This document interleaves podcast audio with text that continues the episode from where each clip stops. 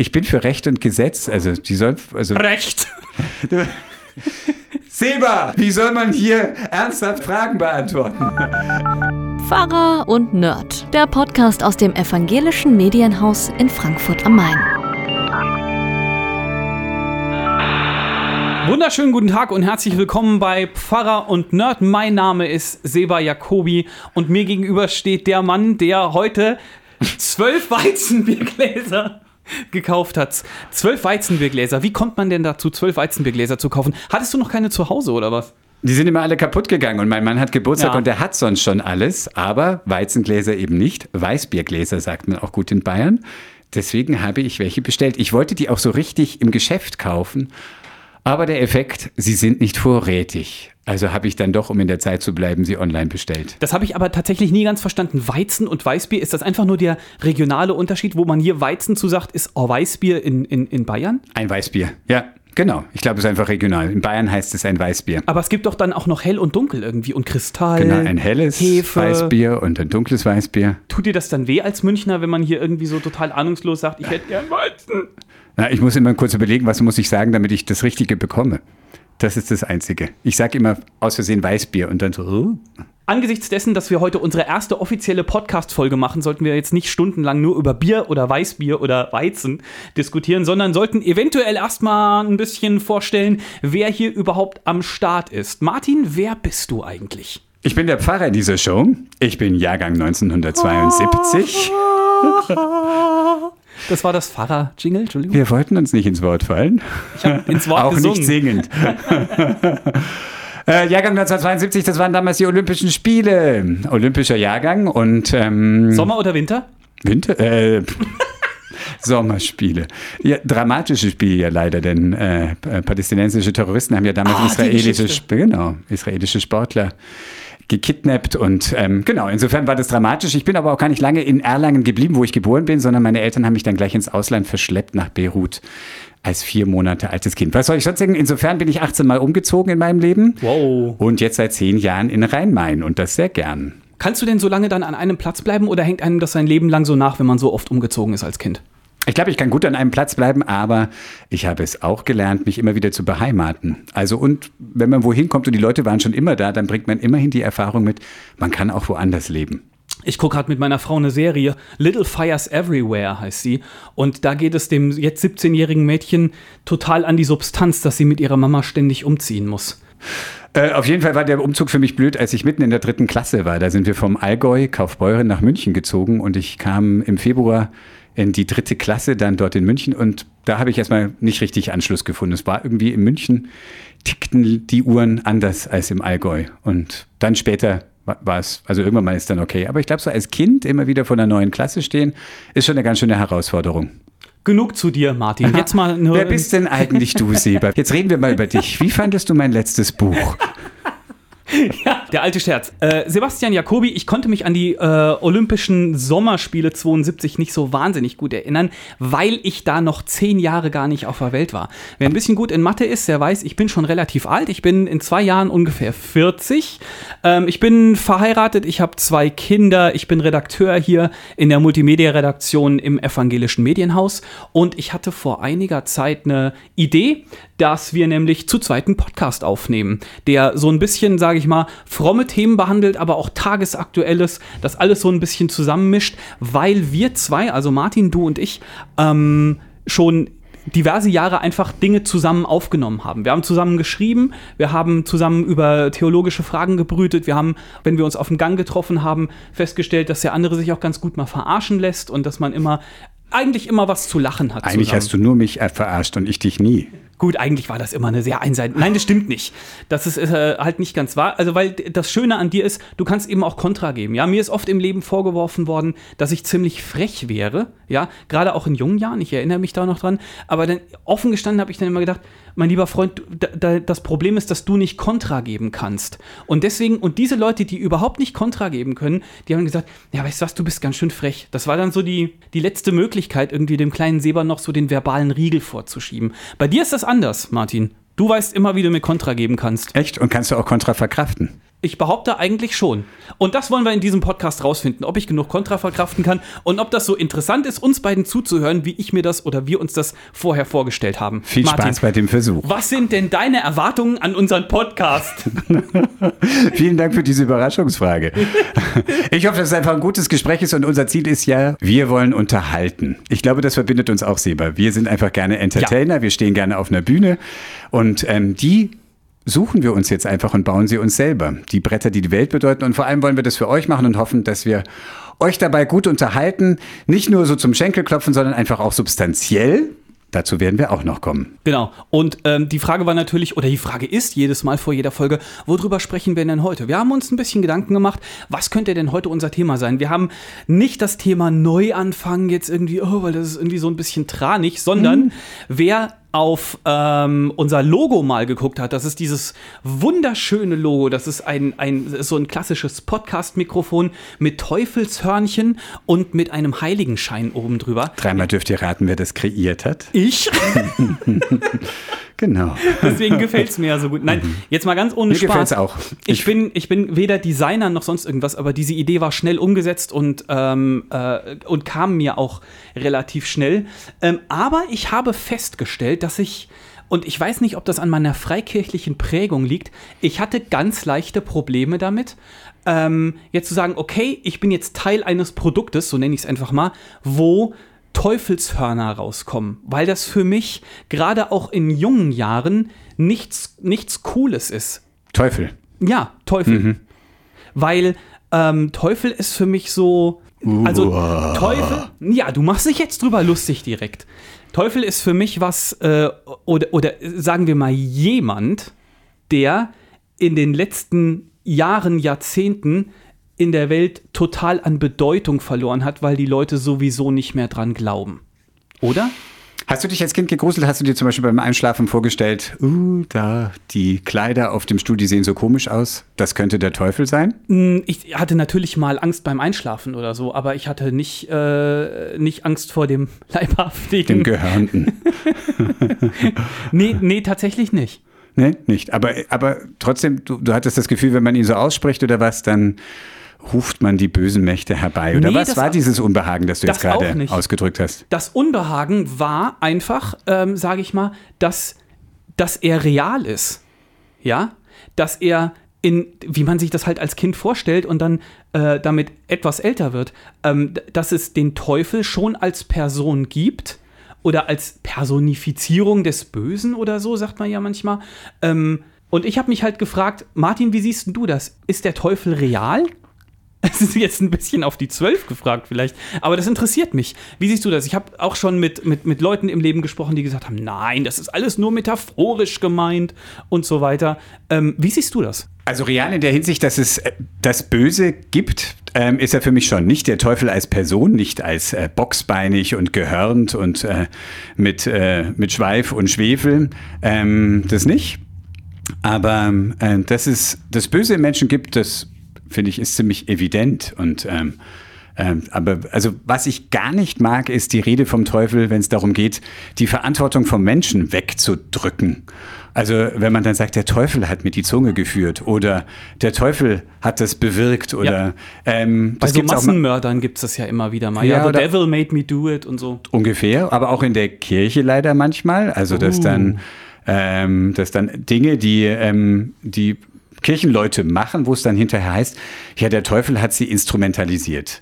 Das ist für mich das allerletzte, weil es die Aufgabe ist von jeder Verantwortung und jeder Ethik und das ist meines Erachtens nicht so, wie Gott uns gemeint hat, nämlich, dass wir als verantwortliche Personen vor ihm stehen und auch zu dem stehen, was wir getan haben und man auch benennen kann, das hast du gemacht, dazu stehe und ähm, ja, es, dafür gibt es ja auch sowas wie Vergebung oder Gnade, dass man sagt, ähm, das ist passiert, trotzdem verdamme ich dich nicht. Aber so sich rausreden und sagen, ja, das war der böse Teufel, da gehe ich auf die Palme, wenn der, sowas kommt. Der Teufel als Exit-Strategie. So. Ja, ja, sozusagen. Ist ja sehr praktisch. Ja, oder auch, um Gott äh, irgendwie besser zu machen. So nach dem Motto, alles Schlechte, ja, wo, warum lässt Gott das zu?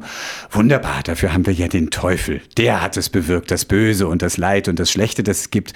Und, der, und Gott ist ja nur lieb. Das ist aber nicht der Glaube, wie er in der Bibel steht. In der Bibel ist Gott einer, da gibt es keine andere Macht, sondern Gott ist derjenige, der die Welt geschaffen hat. Also hat er Licht und Dunkel, so steht es richtig in der Bibel, Gott hat Licht und Dunkel geschaffen und er schafft Heil und Unheil.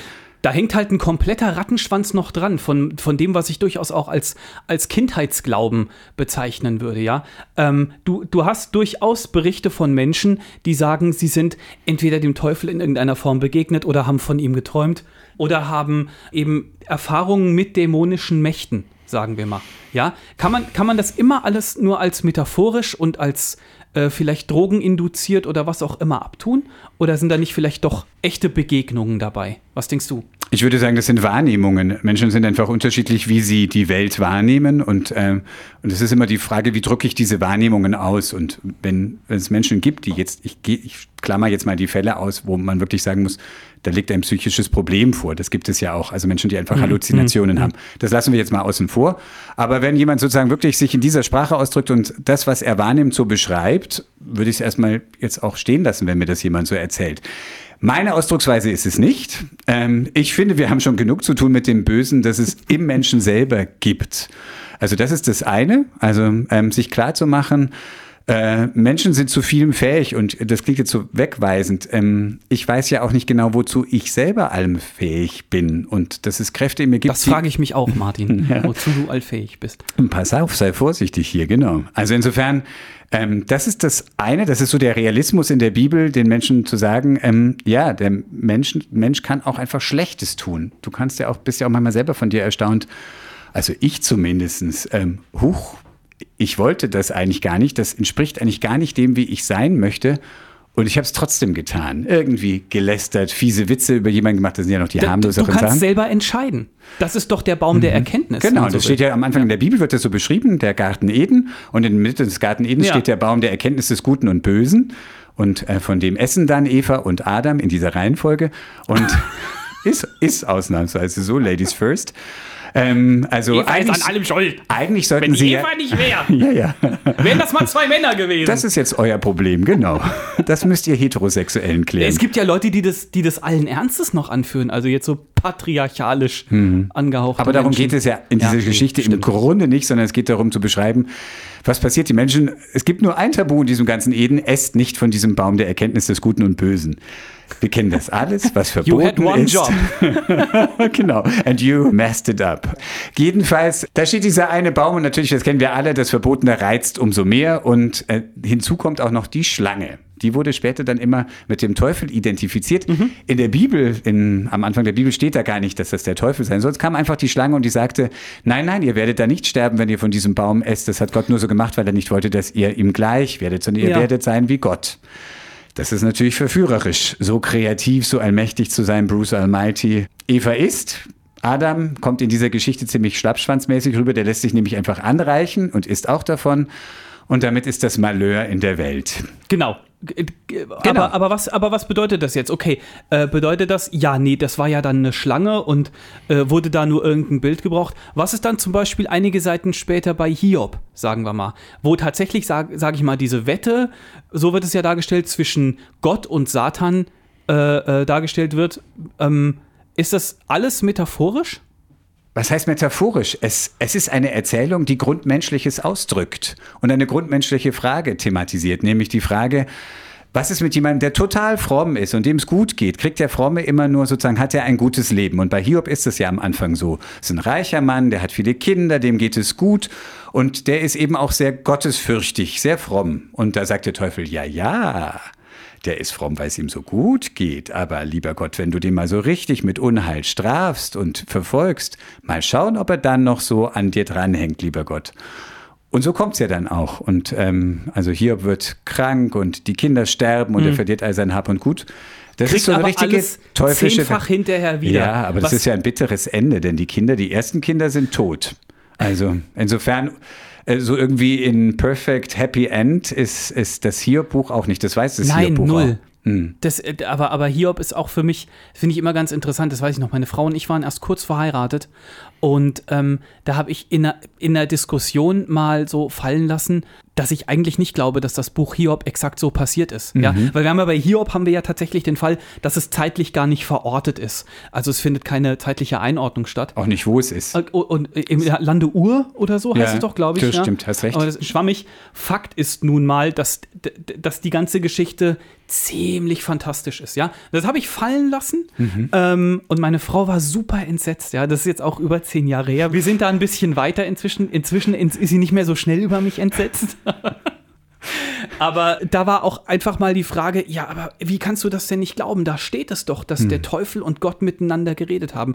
Ich stelle halt fest, weißt du, bei, bei aller Diskussion, die wir jetzt so, sage ich mal, auf einer, auf einer schon theologischen Ebene darüber führen, dass es in der äh, normalen Welt, ich nenne es jetzt einfach mal die normale Welt, eine vollkommene Verharmlosung und ein Herunterspielen der Person des Teufels gibt. Ich habe neulich, war ich, ich in der... Ich würde mich da jetzt schon wie eine Person, würde ich einfach nicht sagen, sondern einfach ja. sozusagen der Erscheinungsformen. Der so Erscheinungsform, wie okay, dann nehmen wir die Erscheinungsform. Mhm. Okay, ich war neulich in der Buchhandlung, ja, irgendwie auch mit meinem, äh, mit meinem Siebenjährigen und so haben wir gesagt, okay, gucken wir mal, ob es irgendwie schöne neue Bücher geben, die nichts mit Minecraft zu tun haben, weil es muss ja auch noch einen anderen Lebensinhalt als Minecraft geben, so. Ja, und dann habe ich, äh, dann bin ich da gestoßen auf die Buchreihe äh, Lucifer Junior, ja. Das heißt, es ist ein kleiner Junge, das ist der Sohn des Teufels, der aber für die Hölle nicht böse genug ist und deswegen auf der Erde hier erfährt, wie das irdische Leben so ist.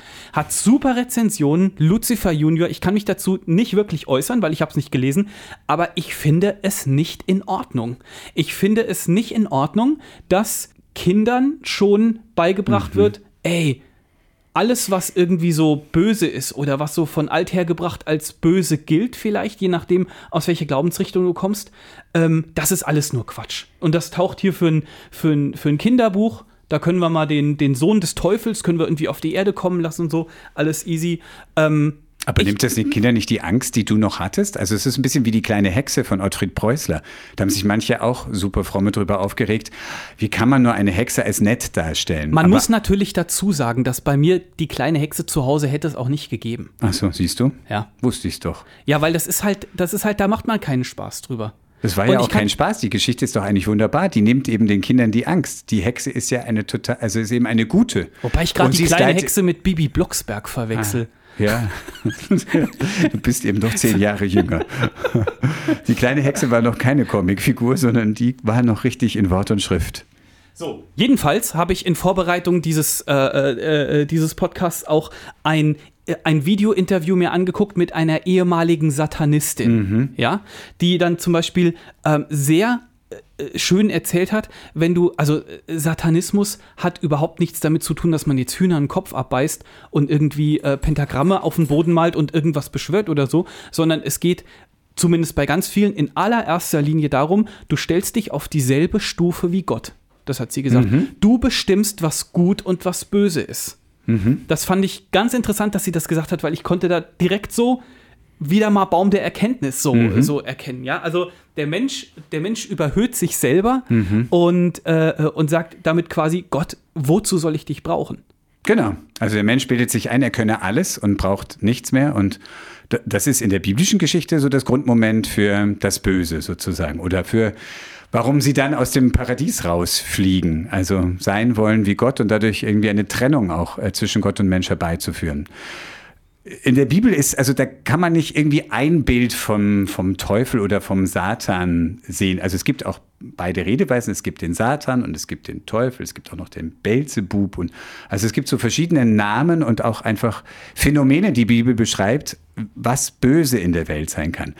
Ich finde total überzeugend, im, im Neuen Testament, da ist eben der griechische Begriff, da ist ja der Diabolon, daher kommt dann auch das deutsche Wort Teufel, etymologisch. Und Diabolon ist derjenige, der alles durcheinander wirft. Im Unterschied zum Symbolon, das ist das Zusammensetzen, das, was die Welt zusammenbringt. Und der und sozusagen teuflisch ist, wo, wo Menschen gespalten werden, auseinandergebracht werden. Für mich war das so ein Moment zweitausendeins, elfter September, mhm. neun elf, da war für mich so ein Moment, wo ich sozusagen richtig Zeitzeuge war. Ich meine, es gibt ja viel grauenhaft Böses, was Menschen tun, gar mhm. keine Frage. Aber das war so ein Moment, wo ich so richtig Zeitzeuge war, direkt eins zu eins vor dem Fernseher saß und sah, da nehmen Menschen einfach Flugzeuge, Passagierflugzeuge und fliegen sie in die Türme hinein und töten die Passagiere, die Leute in den Türmen. Aber noch mehr, sie wissen, dass diese Tat Hass in die ganze Welt bringen wird. Mhm. Das habe ich als teuflisch, als richtig böse empfunden. Da habe ich das Gefühl gehabt, ich blicke hier gerade dem Bösen beim Werk zu. Und ähm, das war für mich einfach so richtig, diese Menschen handeln böse. Wo so. warst du zweitausendeins zu, zu der Zeit? Da war ich im Vikariat, also im Vorbereitungsdienst für den Pfarrberuf, sozusagen Lehrling bei meinem Pfarrmeister in Niederbayern, in ja. Mainburg. Ich, ich dachte, du wärst vielleicht in Beirut gewesen zu der Zeit. Nee, da war so. ich in, in Beirut, waren wir. Da das war heißt ich Beirut, ne? Ich habe es in der Vorbereitung schon gemerkt, das heißt Beirut. Das kommt darauf an, ob man es Englisch oder Französisch ausspricht. Und, äh, in, Ach, dann sag's nochmal, wie heißt das auf beide Be- Arten? Also Beirut ist eher amerikanisch und Beirut ist mehr, wie man es Wie es mir dort sagt, weil es ja eigentlich mehr französisch beeinflusst ist. Ja, okay, so wichtig mhm. ist es jetzt auch nicht eigentlich. Aber wir haben ja auch einen Bildungsauftrag. Ich wollte dich nicht langweilen mit meinen gähnend langweiligen biografischen Ausführungen. Und eine abschließende Frage, die ich mir in meiner Vorbereitung aufgeschrieben habe. Gibt es was, was gegen uns arbeitet oder kommt das Schlechte aus uns selber? Gibt es diese Macht, die sagt, Martin, geh da und dahin und mach das und das? Wenn du dich drauf einlässt, oder ist das was, was immer aus den Leuten selber rauskommt? Was denkst du? Das ist nicht mein Verständnis. Also ich glaube nicht, dass es eine Macht gibt, die sagt, mach das Böse oder so. Ähm, ich denke, das eine ist das Böse in mir selber, zu dem ich in der Lage bin, zu dem jeder Mensch irgendwo in der Lage ist.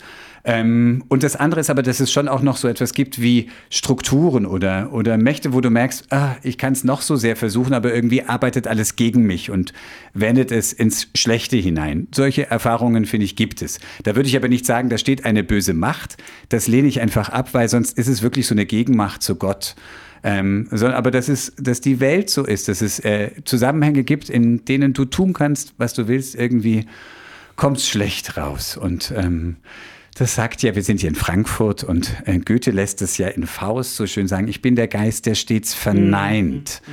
Also der immer irgendwie so einen Widerpart gibt und, äh, und Knüppel zwischen die Beine wirft und irgendwie, du hattest es eigentlich gut gemeint, aber es ist mhm. einfach schlecht rausgekommen. Ich glaube, solche Erfahrungen kennen viele und ähm, so, sowas gibt es auch, dass man manchmal merkt, das ist jetzt hier nicht eine Person, ein Mensch, der falsch äh, arbeitet oder für Schlechtes sorgt.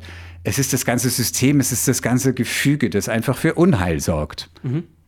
Ist Segen das Gegenteil dann, wenn wir so um, um Segen bitten? Ja, würde ich auf jeden Fall sagen. Also das, mhm. also Segen ist, glaube ich, nicht, das muss noch nicht per se sein, dass, ähm, dass, dann, dass dann gleich alles gut wird, wenn ich gesegnet bin. Äh, für mich ist Segen ganz klar der Zuspruch, Gott ist bei dir, ist dir nahe, ganz egal, was passiert, ob nun Gutes passiert oder Schlechtes passiert.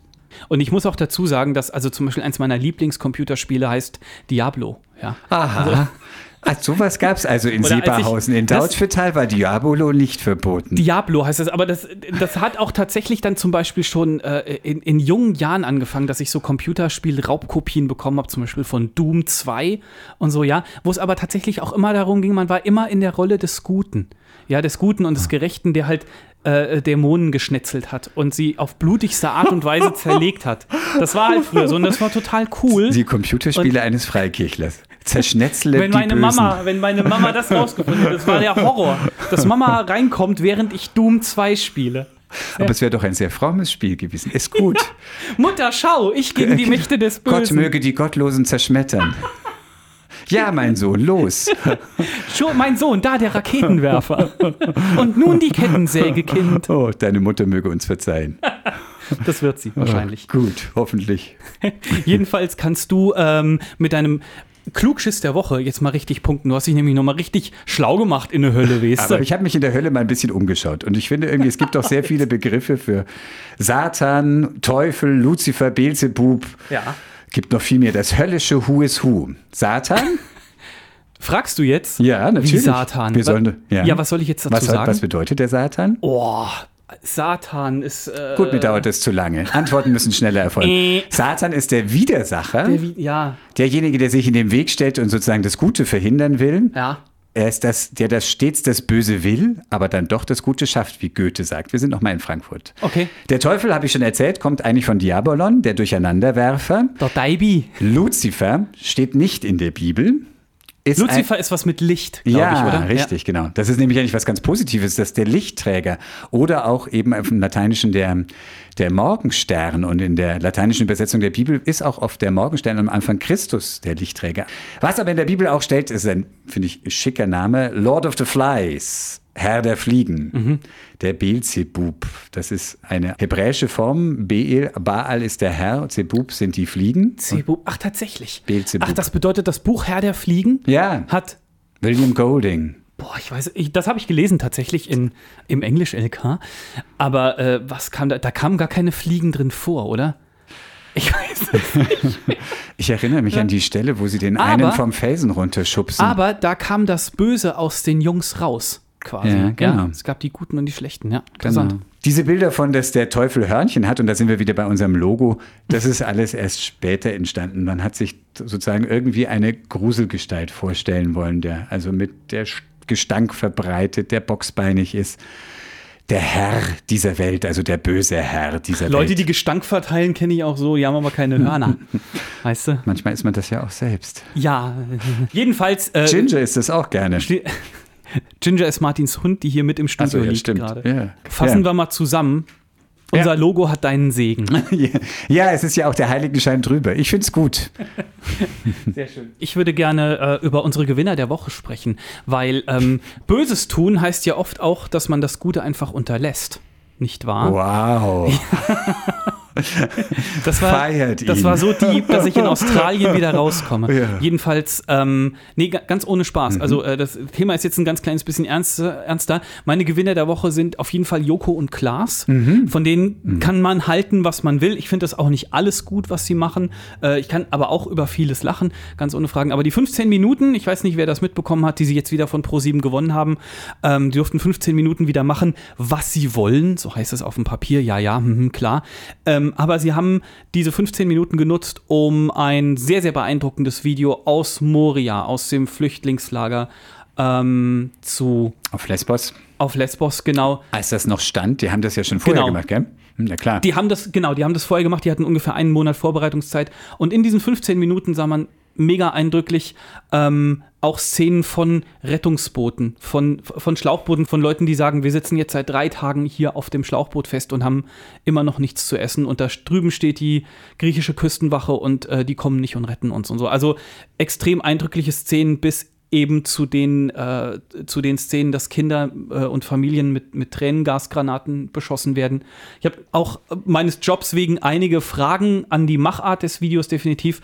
Trotzdem war das ein wichtiges und richtiges Zeichen, glaube ich, diese fünfzehn Minuten zu nutzen, um auf die Situation der Flüchtlinge in Griechenland und überhaupt vieler Flüchtlinge, nicht nur der in Griechenland, aufmerksam zu machen. Deswegen sind das meine Gewinner der Woche. Hast du das Video gesehen von Joko und Klaas? Nee, gesehen nicht. Ich habe die Nachricht darüber gelesen, aber angeschaut habe ich mir das Video machen. nicht. Mhm. Also es also sind keine fünfzehn Minuten, wo man dann mhm. danach sagt, ja, das hätte ich mir auch sparen können. Nee, wichtig ist, dass dieses, dass dieses Grauen und dieses Leid, und sorry, wenn ich das so plakativ sage, aber das muss ein Gesicht bekommen. Und wenn es, und wenn es das Gesicht von einem heulenden Kind ist, ja, dann ist das in einem gewissen Rahmen manipulierend, weil es mich da packt, wo ich Vater bin, zum Beispiel. Aber trotzdem wird mir in so einem Moment klarer, es darf nicht sein. Und ja, es ist, das ist ja in Europa und so. Es ist scheißegal, wo das ist. Und wenn es, und wenn es kurz hinter der Grenze zu Asien ist, ist es mir total egal. Wir dürfen da nicht zugucken und es darf uns nicht kalt lassen. Und meinst du, es wird was ändern? Nein, dieser Schalter, dieser große Schalter, der umgelegt wird, der existiert nicht. Im Sinne von, ah, jetzt ändert sich alles. Aber das ist eher der stete Tropfen. Durch diese fünfzehn Minuten, durch dieses Video haben viele ProSieben-Zuschauer, ohne das jetzt böse zu meinen, die vielleicht vorher noch nicht so viel damit zu tun hatten, haben vielleicht ein bisschen mehr einen Eindruck bekommen und, und engagieren sich jetzt oder spenden irgendwas oder, oder wie auch immer. Unsere Gesellschaft muss hier zeigen, dass sie zu mehr fähig ist, als zu sagen, ja, nee, wir haben ja schon Flüchtlinge aufgenommen. Hm. Nee, wir können jetzt nicht noch welche aufnehmen. Guck mal, ist doch alles voll hier schon mit Flüchtlingen. Hm. Und ein paar von denen sind auch Schläfer hm. und kriminell. Hm. Und ich habe gehört, dass das und das passiert ist, da und da. Sorry, ich, zieh, ich will es nicht ins Lächerliche ziehen. Jetzt machst du jetzt wieder das Schlechte größer. Das Gute ist ja, also, ja gut, das Gute ist bei diesem Video schwer zu sagen, aber Vielleicht ist es gut, dass was wirklich schon viele Leute getan haben, nämlich auch hier tatsächlich sich darum zu kümmern, dass Leute in Sicherheit aufgenommen werden können und irgendwie einen sicheren und guten Platz finden können. Darum geht's. Hm. Und wie gesagt, auch dem Grauen ein Gesicht geben, hm, kann, wahrscheinlich. kann was Gutes sein. Hast genau. du einen Gewinner der Woche? Hoffentlich hast du einen lustigen, ey. Das war jetzt ein bisschen, das war ja für mich zu Depri gerade. Aber jedenfalls äh, an alle, die das hören, bitte Anguckbefehl. Wenn ihr Joko, Klaas, Moria bei YouTube suchen, dann findet ihr das. Das war jetzt, äh, tut mir leid, das war gerade auch in der ersten Folge, war das mir jetzt selbst schon ein bisschen zu Depri. Hast du Gar nicht Depri, ich finde es gut. Hast und ich werde es machen. Ich, ich habe den, den Anguckbefehl, werde ich ausführen. Danke. Lustig nicht direkt, aber ich finde beeindruckend. Maria Schrader, die deutsche Schauspielerin und Regisseurin, die hat den Emmy für die beste Regie für eine Miniserie bekommen oh. in den U S A. Maria Schrader, ich weiß nicht, sagt die dir was? Nee. Ich habe die das erste Mal wirklich bewundert als Schauspielerin in dem Film Aimée und Jaguar. Das war ein Film, ganz ungewöhnliche Geschichte, spielt im Dritten Reich. Eine Frau, die eigentlich sozusagen das Musterbild der deutschen Mutter ist. Also viele, viele Kinder. Die deutsche Mutter? Ihr, ihr Mann ist auch Nazi, also voll auf Linie. Und die verliebt sich, so war früher. Die ja, verliebt halt sich so. in eine Frau.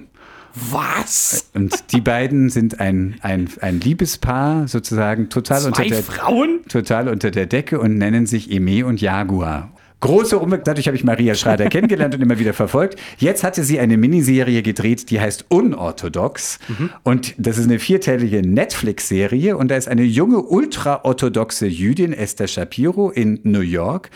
Und die versucht, von ihrer ultraorthodoxen Gemeinde loszukommen und geht nach. Wohin geht man, wenn man die Freiheit schnuppern will? Frankfurt? Ja. Fast. San Francisco. Berlin. Be- Natürlich nach Berlin. Was weiß ich denn? Genau. Berlin das ist, ist der sowieso. Grund, und das ist der Grundplot. Und für nicht. diese Serie hat Maria Schrader den Regiepreis, den Emmy bekommen. Hast du die Serie ich gesehen? Ich habe kein Netflix. Was? Du hast kein Netflix? Nein, ich habe kein Netflix. Aber ich will sie unbedingt sehen, weil ich Maria Schrader toll finde, die da gar nicht mitspielt, denn sie ist ja die Regisseurin. Vielleicht kennst ich du jemanden, der Netflix hat.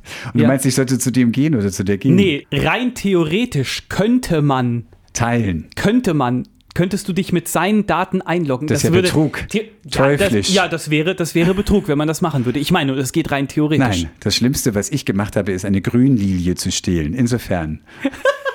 Grünlilie zu stehlen. Damit sind wir bei den vier oder fünf Fragen an den Pfarrer. Oh, bist du soweit? Okay. Mist. Okay, warte. Da geht es nämlich auch gleich in die Richtung. So, pass auf. Wir haben uns gedacht, äh, es wäre doch lustig, wenn wir jede Woche vier oder fünf Fragen, stellt der eine an den anderen, wo wir vielleicht äh, neue Sachen rausfinden über die andere Person äh, oder auch Altbekanntes bestätigt finden. Okay, Martin, los geht's. Kriminelle Nazis abschieben oder nicht? Was?